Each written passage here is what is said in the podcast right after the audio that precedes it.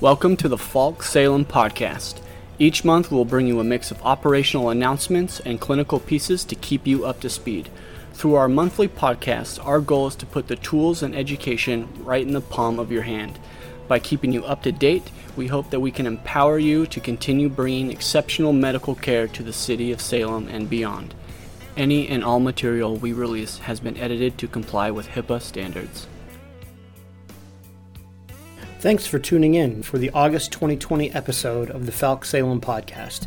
My name is Cole, and together with my partner Dustin, we have some great content lined up for you this month. We will start with some general announcements. Then we are proud to bring you a message from our own Dr. Clothier, our medical director, followed by a segment where we will cover some topics from the QAQI meeting held at the end of July. This month we have a story spotlight where we're going to interview an employee about a call that they had run. And finally, we will talk briefly about the August Zoom trainings and some frequently asked questions. Announcements for August 2020. First, I'd like to acknowledge our new hires. Their names are Sonia, Dan as paramedics, Andrew, and Drew as TLP. Drew's been around for about a month, but say what's up and make them feel welcome. Show them the ins and outs of what we do. Next is our upcoming September trainings. Cole and I will be putting together another Zoom training on hidden traumas. The dates we are going to be hosting these Zoom lectures are on Tuesdays and Thursdays, the first two weeks of the month. So September 1st, 3rd, 8th, and 10th. Tuesdays will be at 10 a.m., and Thursdays are going to be at 2 p.m. Be sure to enroll in Target Solutions. We will send you the invite on the day of. Last month's trainings went very well with minimal hiccups. It lasted around an hour and a half. If you attended these trainings, please fill out the survey at the end. It will help us grow and build better trainings. I also want to encourage the EMTs to join in on these trainings. You're a huge part of the team, and the more you continue to learn, the better EMT you'll be. I want to extend a huge thanks to everyone that came to our blood drive. We had a huge day. We were able to get 24 units of blood that can help up to 72 people. If you would like to sign up for our next one on September 2nd, just go online, find our drive, select a time slot, and you can do it on the app as well. Come talk to Cole or I if you need any assistance with anything. Lastly, I like to touch on our PPE. Please use your assigned North P100. The 3Ms are for backup only. The reason being is that we do not have any replacement filters for the 3Ms, so once they get all wore out, we have to toss the entire mask. If you deploy a 3M, please contact Cole or myself, give us your North so we can fix it, and then bag up the 3M so we can clean it and put it back in service. We're still looking for a, revi- a reliable source for N95, so please be patient with us. We understand how tiresome they can be. Thank you for all you do. Remember that COVID burnout is real. It's in our faces 100% of our time. We got to stick it out to the very end to assure to keep ourselves and our loved ones safe. Keep that positive mental attitude, vent your frustrations, talk to your coworkers, friends, and family. Helping each other decompress is a big part of staying mentally well. Stay safe, my friends. Hi, everybody. Cole and Dustin asked me to include a brief message. I don't promise that I'll include something every month, but I'm grateful for the opportunity to do it from time to time. My message for you at the beginning of this is that you are thought of. When the pandemic first started, I spent a lot of time working with your leadership, working through what might be the best way to do our jobs in a way that would keep you safe. It was not easy. You all know that. It still isn't easy. There was new information every day, most of it erroneous. There still is. It's exceptionally difficult to make decisions that affect people's lives. I didn't want to put any of you at risk. I wanted to come up with something to protect you while you work, to make you as safe as possible. But as you know, there were no simple answers then, and there still aren't any now. We all just go to work, do our best with the equipment we have, and try to help people as best we can. That, of course, is no different than what we do every day, even before the pandemic. It's what we've always done. We go into difficult, even impossible situations. It's cold, wet, dark, stinky. It's 3 a.m. I ask myself, how can I make that easier for you? The answers are difficult. They often come down to simplifying or clarifying protocols, making sure you have the right equipment, trying to make a foolproof system. I promise you, every change we make, every checklist, every medication, it's all designed to help you be successful in your work. I thank you for your patience as we work to get this right, and I ask for your help.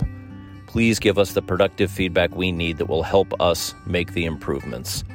In the meantime, stay safe and know that I think of you all every day and try to make sure I'm doing my best for you so that you can do your best for our patients. Thanks.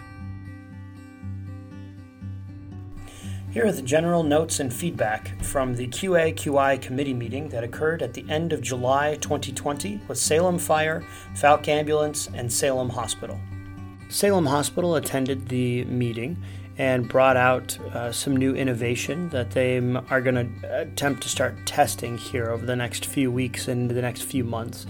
Uh, you might see that the PFC is asking you to wait outside of the hospital if you're performing an aerosolizing procedure like CPAP uh, or if you are giving a neb, uh, while they bring out what kind of looks like a big plastic tube or tent that will be used to cover the patient. And the overall intent of this is so that you do not have to quit uh, performing that aerosolizing procedure as you're moving from the bays into a isolation room. Uh, remember that if you are with a patient, especially during any sort of an aerosolizing procedure, we need to be wearing full PPE. That includes everyone who is with that patient, especially if maybe you are just driving and you brought the patient to the ER. A good way to remember what you should be doing is to match the PPE to any of the responders that are in the back of the ambulance. This might mean that you need to redon your gowns, your eye protection, your mask, but if you're going to be with that patient and helping to bring them inside, you need to match the level of PPE that you're with uh, with any of your other responders. A note about our physio uh, monitors, the LifePak 15s. Remember that if you're going to be using the pacemaker function on your physio monitor, you need to have a four lead in place as well as the quick combo pads on the patient's chest. During utilization of the pacemaker function, the quick combo pads are delivering energy, and you won't be able to see the underlying rhythms or establish whether or not you're getting good electrical capture with all of this. Uh, you have to have the four lead in place. So, anytime you're going to be attaching the quick combo pads, it's always a great idea to attach your four leads so that you have full functionality of your cardiac monitor. Along with ensuring that you have your four lead in place and your quick combo pads in place, be sure to hit the lead button on the front screen of the monitor and rotate the leads away from paddles and go to 1, 2, and 3, or maybe 2, 3, and AVF so that your picture is actually picking up what the 4 lead is recording and not attempting to read through the paddles during pacer function. Uh, furthermore, remember that anytime we're performing a cardioversion in the field, this is going to be done at 360 joules and not at 100 joules as per ACLS. So anytime we're doing cardioversion in the field, start at 360 and remain at 360. Uh, a reminder here about some good tenets of patient care. Remember that this is all about teamwork. If we have a sick patient or a potentially sick patient, everyone who arrives should be working together uh, towards moving that patient along towards definitive medical care. Keep those resources on scene, slow down, make sure that we're covering all of our bases. Get that good 12 lead, spend the time establishing that line and working together, or at least making sure that we have the whole history and the whole story with that medic to medic pass along report. Uh, this really helps us to provide the best safety net for the patient and ensure the best possible care for everyone that we meet. So use your resources and use your uh, team members there to help keep us successful. A reminder here about push dose epi.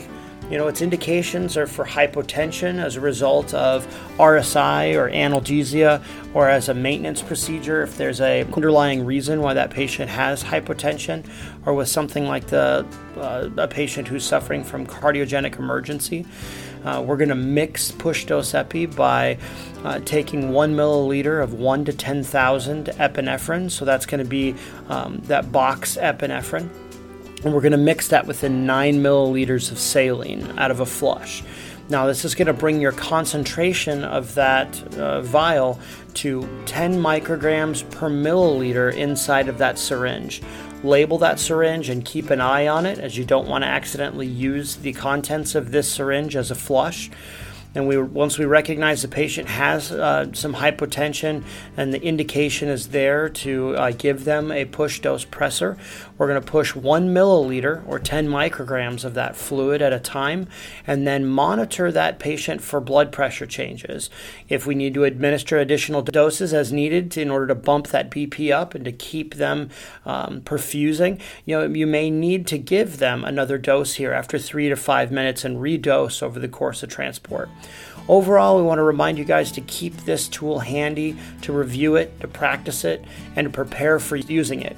We are seeing indications for our more critical patients out there, so keep this in mind. It's a good tool to have in your toolbox. Um, something else we're noticing here with QAQI is that people are doing a great job following the cardiac arrest protocols, and overall, as a system, uh, we're getting the patient on the auto pulse and placed at 30 degrees, including the whole bundle of care protocol, in just a matter of a few minutes from the time of patient contact. This is really great considering this is a new protocol for us, so we want to say good job with that. Remember to keep cleaning up your vitals, matching up your times with your flow chart and uh, with your vital signs, and be sure to attach those good looking 12 leads as well as the concerning 12 leads to corroborate your EKG documentation and your chart. For this month, uh, we're going to be doing a spotlight protocol, and that spotlight protocol is going to be addressing BRUE or a brief, resolved, unexplained event. By definition, this is an event that lasts for less than one minute in an infant who's less than one year of age that's associated with at least one of the following.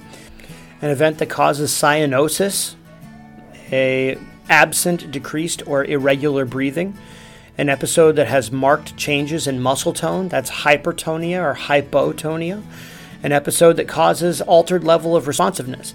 However, after that episode is resolved, the patient must appear well and at baseline health during the EMS evaluation. Um, the treatments follow airway and respiratory protocols, obtain and document any complications of pregnancy, birth date, or gestational age at birth, fever or recent infections, prior BRUE episodes, or underlying medical conditions.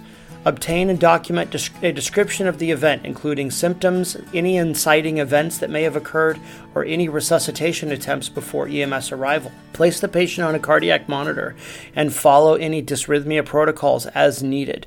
This may also include running a 12 lead and looking for cardiac anomalies like ventricular hypertrophy.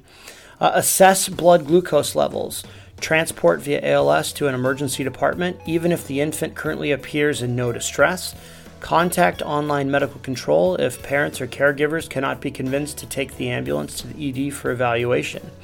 Some notes and precautions.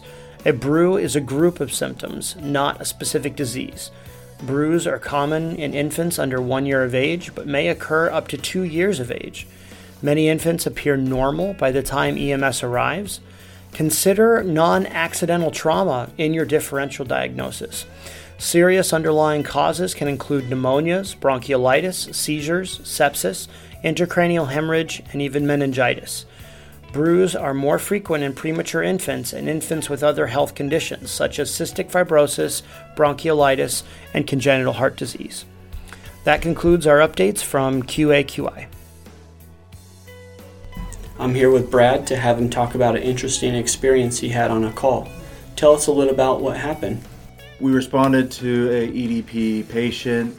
Patient was found unconscious. Came to. Patient started reaching for multiple objects, sharp objects, uh, sharpened pencils, a pocket knife, and a screwdriver. I was able to get uh, the pe- pencils and the pocket knife away from the patient prior to the patient getting a hold of them uh, patient did get a hold of the screwdriver, and an instant reaction of mine uh, was to automatically pull object away from patient and to ensure that the scene was maintained safely. Do you have any experience in anything like this? I have training in the sense of 14 years of martial arts that I fell back onto. Like I said, it was just an instantaneous reaction to get the, in this case, the weapon that the patient was using away. These sort of run in the mill calls, I think we can get pretty complacent and sometimes forget that our scenes can turn very dangerous very quickly. Brad was on the ball with disarming this patient and ensuring everybody's safety. Salem Fire was so impressed with Brad that they contacted Bill and the supervisor, and Brad was given a challenge coin. Great work, Brad. As Dustin mentioned earlier, we had our first four uh, distance learning online Zoom lectures here in August. And we've compiled a list of frequently asked questions from all of your questions that happened over those uh, four classes. And we wanted to bring you those uh, answers here so everybody gets access to the same information.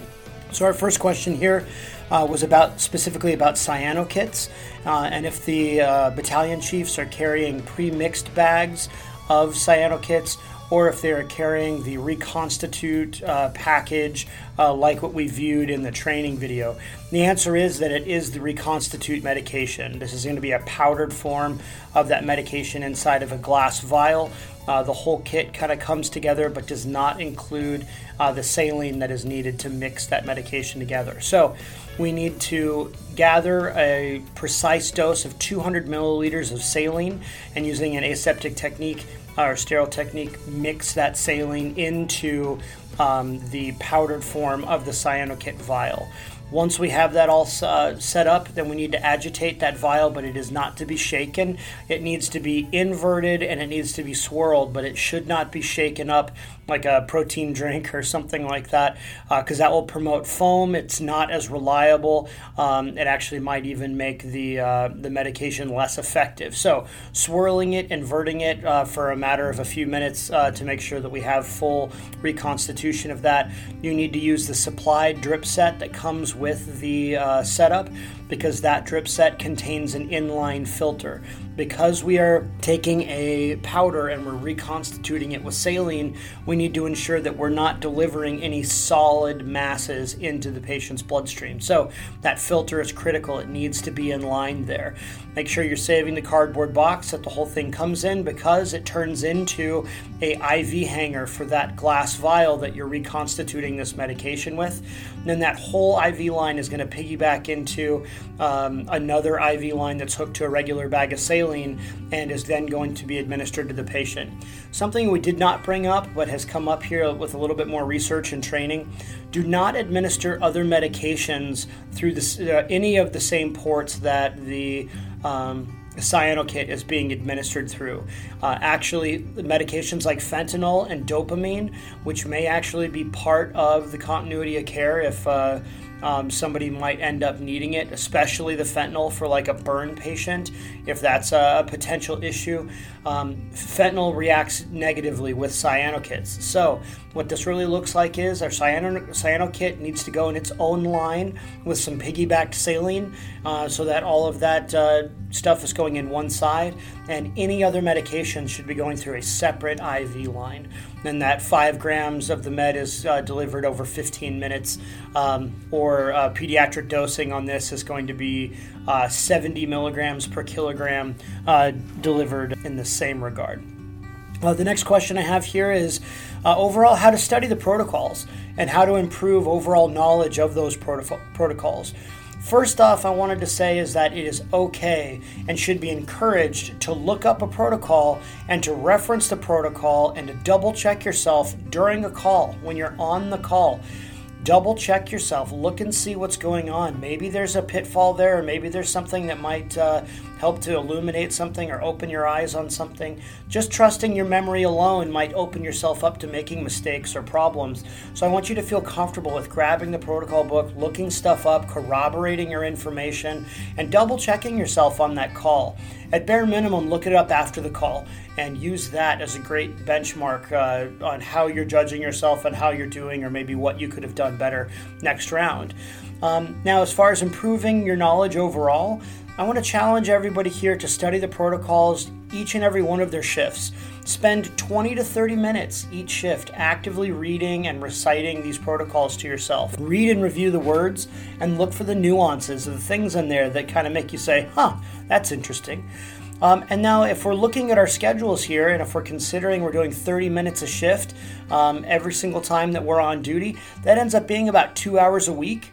That's about eight hours a month or 96 hours a year potentially spent actively learning the protocols, actively improving our knowledge, actively refreshing that information. We're talking 30 minutes, like read it while you're eating your lunch, eat, you know, read it while you're, you know, maybe listen to some tunes or something like that. But set up some study time, even with your partner. Challenge each other and quiz each other on the protocols.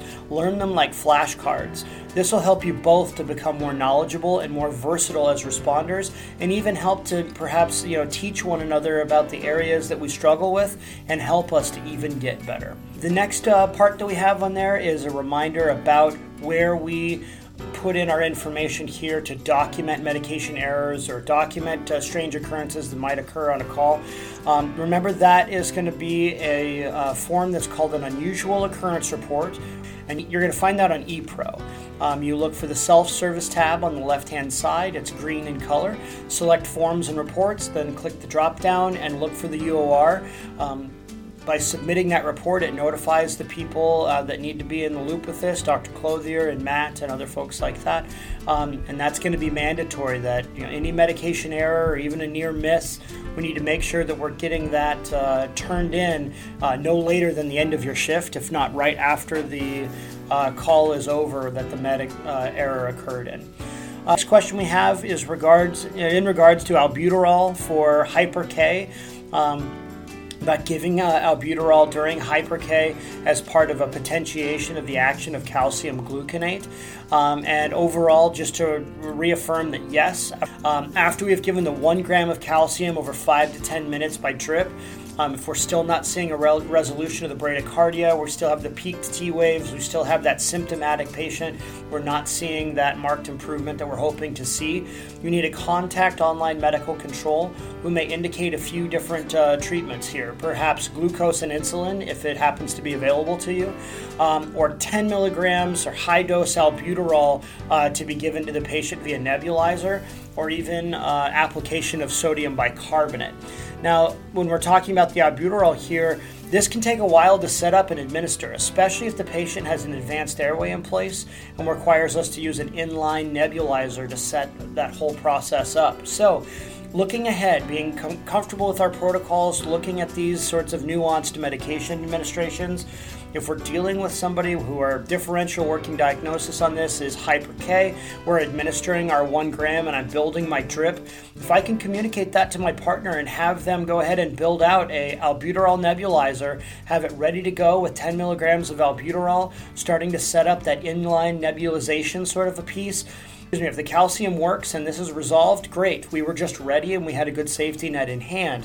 If it doesn't work, we're immediately ready to contact uh, online medical control. And if they give us the green light, boom, we can turn it on and we can make sure that we're potentiating that calcium gluconate um, much faster than getting permission and then starting to build out the uh, inline nebulizer. Uh, the next part that we have, uh, the question was, are you providing a copy of these slides for everyone to review on their own? And the answer to that is going to be yes, um, a little bit obscurely though. Uh, we will distribute a link um, to these slides and the calculations for self study if that's needed. But what we're really going to try to do is provide a self assignable target solutions uh, makeup uh, to this particular course. So if you missed the Zoom classes or you wanted to take the course again, you could actually self assign the course to yourself and then review the PowerPoint, watch the videos, do some things like that on your own um, and on your own time. Uh, so we're going to put that together and we'll get it posted.